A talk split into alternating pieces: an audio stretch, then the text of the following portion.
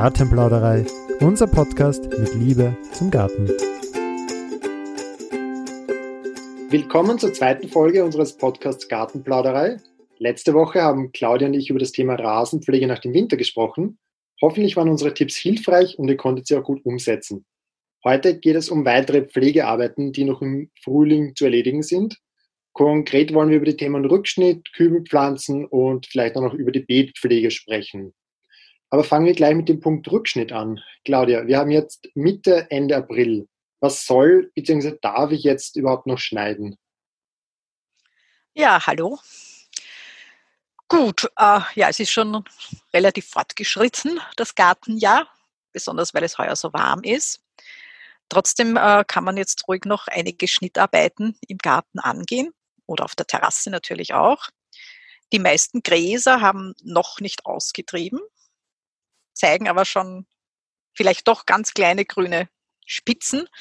Äh, deswegen schnell die Gräser runterschneiden. Und zwar kann man das ganz radikal so das höchstens 10 Zentimeter Stoppeln von den alten braunen Halmen überbleiben äh, machen.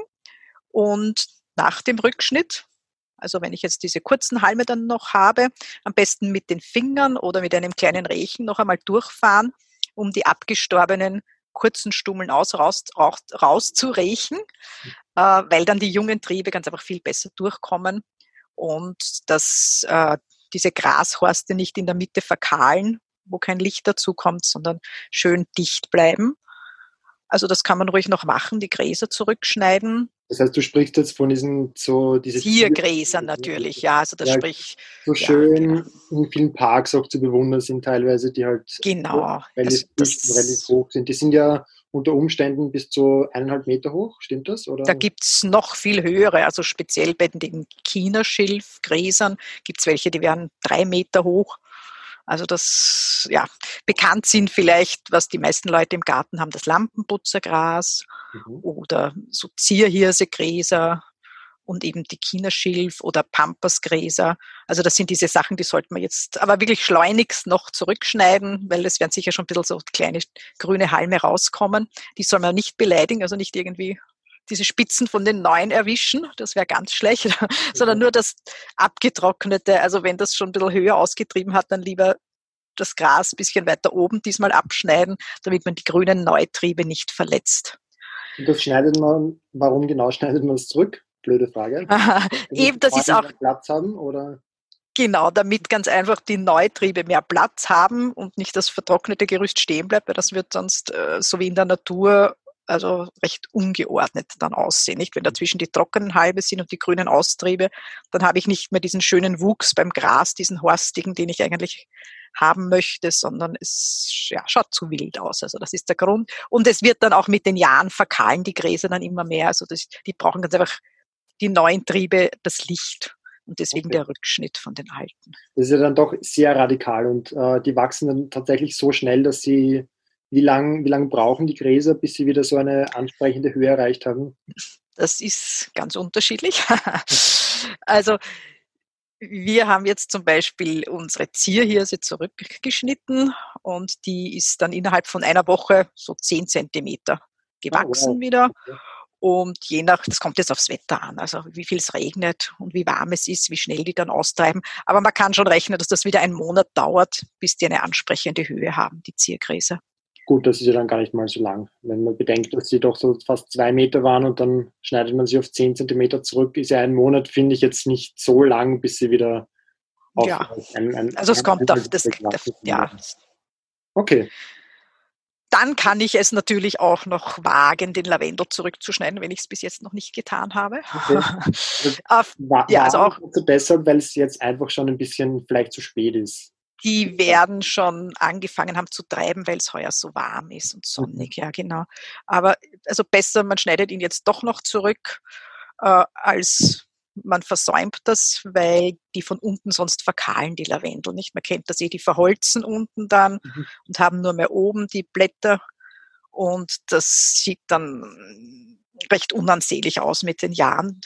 Das heißt, man soll das ruhig noch runterschneiden, aber nicht ins Holz hinunter, das soll man eben vermeiden, sondern immer nur bis dorthin, dass noch so kleine grüne Triebe überbleiben, weil nur sonst, also nur so schafft es der Lavendel wieder, dass er sich schön äh, dicht weiterentwickelt. Wenn ich ins Holz hinunterschneide, dann wird mir der Lavendel nie wieder so ein schöner runder Busch werden. Das, das heißt, ein Radikalschnitt wie bei den Gräsern ist beim Lavendel eher kontraproduktiv. Ja, also schon, es kommt darauf an, wenn man immer brav geschnitten hat, dann wird er unten auch noch relativ grün sein. Okay. Das, ja, also man sollte halt nicht ins Holz hinunterschneiden. Wenn man sich das merkt irgendwie, dann ist das okay und wirklich jedes Jahr im Frühling das machen. Am besten dann, also wenn man keine starken Fröste mehr erwartet, aber kurz bevor er halt neu anzutreiben beginnt. Das muss man beobachten. Also, aber man kann es heuer ruhig noch machen. Also er hat noch nicht so viel angetrieben bei uns hier in Österreich dass Alles das klar. zu spät wäre. Ja.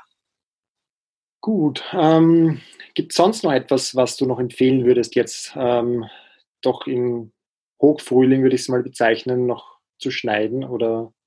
Ja, was man auf jeden Fall jetzt schon schneiden kann, sind die frühblühenden Sträucher. Das heißt, so wie die Forsythien, die schon wieder abgeblüht sind. Oder äh, ja, Winterschneebälle, also alles, was, was jetzt schon im Frühling geblüht hat.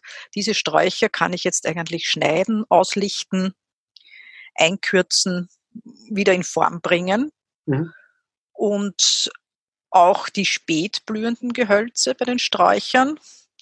Also das ist zum Beispiel der Schmetterlingsstrauch oder der Hibiskus, die ja doch erst im August anfangen zu blühen. Die kann ich auch jetzt noch schneiden den Schmetterlingsstrauch auch am besten wieder relativ radikal runterschneiden, also so auf einem halben Meter, Meter, je nachdem, wo man will, dass er wieder die neuen Triebe dann rausbildet und sich verzweigt, weil der sonst auch irgendwie mit den Jahren, genauso wie der Lavendel, mhm. unten verkahlt, dann hat man unten nur mehr den Stamm und dann oben irgendwo sehr weit überhängend die schönen grünen Triebe. Also das ist auch eine wichtige Arbeit, die man jetzt noch erledigen sollte im Frühling den also Schmetterlingsstrauch. Eine Frage, was ist ein Schmetterlingsstrauch? Sommerflieder ist der zweite Name, unter denen vielleicht auch manche kennen. Äh, ja, am besten im Internet anschauen. Ein wunderschöner Strauch in lila, weiß, rosa blühend, also gibt es verschiedene Sorten. Aber ist er dem Flieder ähnlich oder heißt er nur ähnlich? Die Blüten sind ähnlich, ist aber ganz was anderes, also eine eigene Geschichte. Okay. Und Schmetterlingsstrauch, weil die Schmetterlinge so gern, also die Blüten als Nahrungsquelle verwenden. Das ist auch sehr süß. Also man sieht oft auf einer Blüte drei, vier Schmetterlinge sitzen. Also das ist ganz was Tolles im Spätsommer und im Herbst. Okay, das heißt, wenn man noch keinen Schmetterlingsstrauch hat, den man kürzen kann, sollte man sich vielleicht auch noch einen zulegen. Kann man sich genau. Gut, aber jetzt sind wir noch beim Thema Rückschnitt. Ähm, genau, du hast auch den Flieder angesprochen der blüht ja teilweise schon, beziehungsweise ist er teilweise schon am Abblühen oder es gibt auch unterschiedliche Sträucher, was ich, was ich gesehen habe. Sollte man da noch was schneiden oder ist es jetzt also wenn er noch nicht geblüht hat, dann nicht schneiden. Erst, also das ist überhaupt die grundsätzliche Regel. Ist eigentlich einfach zu merken. Eine äh, gute Eselsbrücke, äh, die Ziersträucher nach der Blüte schneiden. Mhm. Außer die, die spät im Jahr blühen, eben Schmetterlingsstrauch zum Beispiel. Mhm den schneide ich erst nach dem Winter im Frühling. Ja. Okay. Also nicht gleich nach der Blüte, weil der blüht natürlich dann im November oder so, hört auf zu blühen, da schneide ich ihn nicht, sondern ich warte den Winter ab. Das hat ganz einfach den Grund, dass ich, also ja, wegen der Winterhärte, also dass ich nicht vor dem Frost das schneide. Genau, weil sonst sind die Triebe wahrscheinlich sondern, genau. für die, für die ja. Kälte und für Frost. Okay. Genau, das gleiche eben beim Lavendel, den schneide ich erst im Frühling damit er dann nicht nach dem Schnitt noch einmal austreibt, weil diese Triebe sind dann besonders weich und empfindlich im Winter abzufrieren. Aber sonst, also alle Sträucher, jetzt so wie die Forsythie, die hat geblüht, kann ich schneiden. Ja.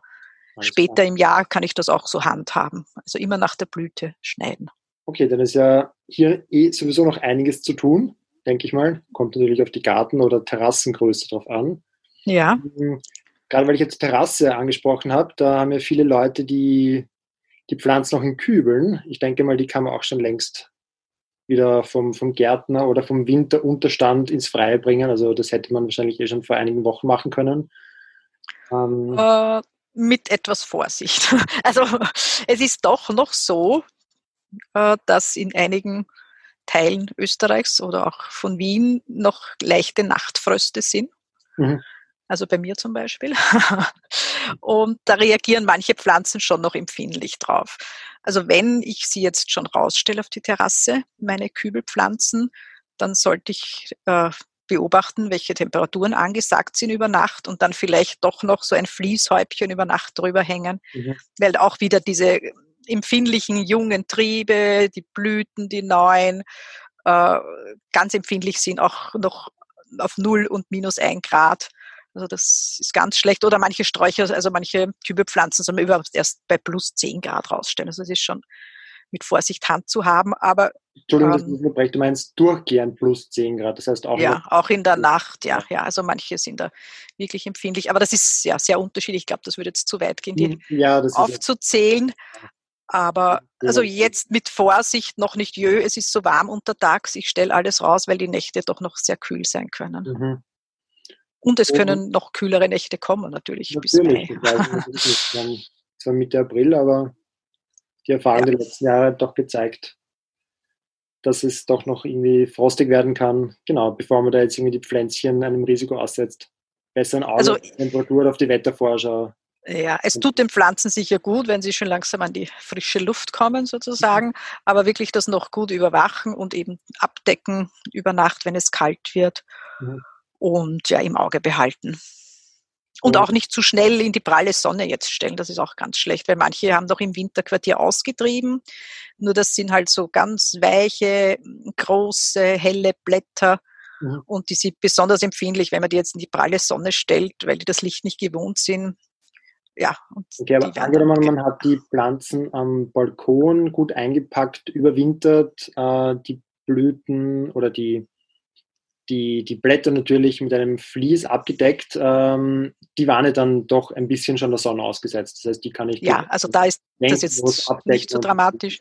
Die decke ich ab und höchstens eben über Nacht, wenn es kühlere Temperaturen ansagen, wieder zu. Das ist halt leider ein bisschen mühsam, aber mhm. es lohnt sich. Aber das nicht der Sonne aussetzen, da meinst du eher Pflanzen, die zum Beispiel in einem dunklen ähm, Raum überwintert haben. Die halt genau, die jetzt irgendwo im Keller unten waren im Winter. Und die, bei den Geschichten, das soll man jetzt lieber in den Schatten stellen am Anfang oder mhm. ein bisschen beschatten in irgendeinem Paravor, wenn man es rausstellt, also schön langsam ans Licht gewöhnen. Die, die draußen waren die ganze Zeit, die sind natürlich das eh gewohnt, das Sonnenlicht. Mhm. Ich habe das letztes Jahr erlebt, ich hatte ein Avocado-Bäumchen das ist die ganze Zeit im, in der Wohnung gestanden. Dann dachte ich mir, ah, es ist schön, habe es rausgestellt und dann waren die Blätter verbrannt. Dann konnte ich gar nicht schauen, wann die Blätter verbrannt. Also, das ist ja, ja. den man wirklich befolgen sollte. Das und, unterschätzt man, ja. Ist es fürs Umtopfen, ich meine, es ist natürlich auch von Pflanze zu Pflanze unterschiedlich. Manche äh, halten es länger aus in einem eher kleineren Topf, aber grundsätzlich, wenn man, wenn es ans Umtopfen geht, ist da jetzt schon ein guter Zeitpunkt oder sollte man dann auch eher warten, bis es wirklich durchgehend konstante Plus, also Temperaturen über dem Gefrierpunkt hat? Mm, also das in dem Moment, wo ich die Pflanze rausstelle, topfe ich es dann um, sinnvollerweise mhm. wahrscheinlich. Aber ich kann es auch schon im Haus umtopfen und dann rausstellen. Mhm. Aber es ist sicher jetzt im Frühling gescheit. Also wenn man merkt, das Gefäß ist schon zu klein geworden, äh, dass man das jetzt macht, bevor die richtige äh, Wachstumsperiode von der Pflanze beginnt. Also das ist sicher sinnvoll. Ob ich sie dann gleich rausstelle, die Pflanze, oder doch noch warte, weil auf einmal wieder kältere Tage sind oder sie eben zugedeckt habe, aber umtopfen, das kann ich jetzt auf jeden Fall schon angehen. Alles klar, vielen Dank. Dann würde ich noch einen Punkt ansprechen, und zwar die, Beetpflege. Was, was gibt es da zu sagen? Also wenn man wahrscheinlich dann schon Gemüse einpflanzen möchte, ähm, diverse Gemüsesorten, da kommen wir vielleicht in einer späteren Folge darauf zurück, aber jetzt grundsätzlich die Beetpflege, wie bereite ich die, die, die schon vor, was da zu tun? Also grundsätzlich ist jetzt wahrscheinlich schon einem jeden Garten und Terrassenbesitzer aufgefallen, dass das Unkraut wieder mal das war, was am schnellsten gewachsen ist in den Beeten. Das heißt, ich würde mal das Unkraut jäten, äh, halt sorgfältig lockern den Boden, die Unkräuter entfernen, eventuell die Fläche dann mulchen, um das weitere Aufkommen von Unkraut ein bisschen zu reduzieren. Mhm. Also in, zum Beispiel mit Rindenmulch oder wenn man schon Rasen mäht, mit einer dünnen Schicht äh, vom Rasenschnitt eine Mulchschicht draufgeben. Was genau bezweckt das Mulchen? das Mulchen hält einerseits die Feuchtigkeit besser im Boden, weil natürlich die Sonne nicht so direkt auf die Erde mhm. strahlt und äh, hält den Boden auch lockerer. Das heißt, also zum Beispiel, wenn es stark regnet, was es hoffentlich wieder einmal tut, äh, ist ja so, dass die Wassertropfen durch den Aufschlag zum Beispiel auch den Boden verdichten. Und in dem Moment, wo ich so einen Puffer dazwischen habe, eben den Rindenmulch oder den Rasenschnitt, passiert das nicht. Das heißt, äh, der Boden bleibt auch lockerer, wenn er eine Mulchschicht hat. Bisschen ein Nachteil ist es, dass eine Mulchschicht auch äh, ein schönes Quartier für Schnecken bietet. Also das ist immer abzuwiegen. Manche Flächen wo Pflanzen drauf sind, die die Schnecken besonders lieben. Da würde ich vielleicht äh, keinen Mulch aufstreuen, weil die Schnecken dann in der Mulchschicht äh, schön unter Tag sich verkriechen können und dann in der Nacht die Pflänzchen anknabbern. Ja, also das, ja, die verstecken sich und kommen heimlich dann in der Nacht raus und dann ist die, die, junge, er die junge Ernte, falls es eine gibt, gleich, genau. wieder, gleich schon wieder aufgegessen, bevor man sagt. Also was ein Segen ist, dass die Fläche schön feucht gehalten wird, ist halt auch ein Fluch, weil die Schnecken sich gerne ins feuchte Dunkle zurückziehen, ja. sprich unter diese gemulchte Schicht. Und ja, also das muss man halt ein bisschen beachten. Und jetzt auch schon schauen, also Schnecken sind schon unterwegs, dass ich vielleicht die ersten schon absammle und irgendwie hm. ausquartiere. Genau. ja. Das heißt, äh, wir wollen ja auf keinen Fall irgendwelchen Tieren was zuleide tun. Wir wollen auch kein Gift streuen oder so. Das ist jetzt auch für den Boden ganz schlecht. Das heißt, am besten die Schnecken einsammeln und irgendwo ab. Nachbarn geben, ja.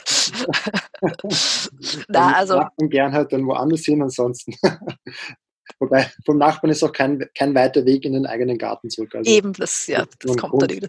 Nein. Ja, also das soll dann jeder handhaben, wie er es mit seinem Gewissen verantworten kann. Ja gut, ähm, möchtest du noch irgendwas sagen? Sonst würde ich sagen, wir beenden die heutige Folge. Ich sage mal vielen okay. Dank für die wertvollen Tipps. Und Gerne. Ja, wir hören uns einfach bei der nächsten Folge und wir wünschen euch viel Spaß bei der Pflegearbeit im Frühling. Ciao, okay. macht es gut. Tschüss, Servus. Du möchtest mehr zum Thema Garten erfahren? Dann abonniere doch unseren Podcast und besuch uns auch auf Instagram.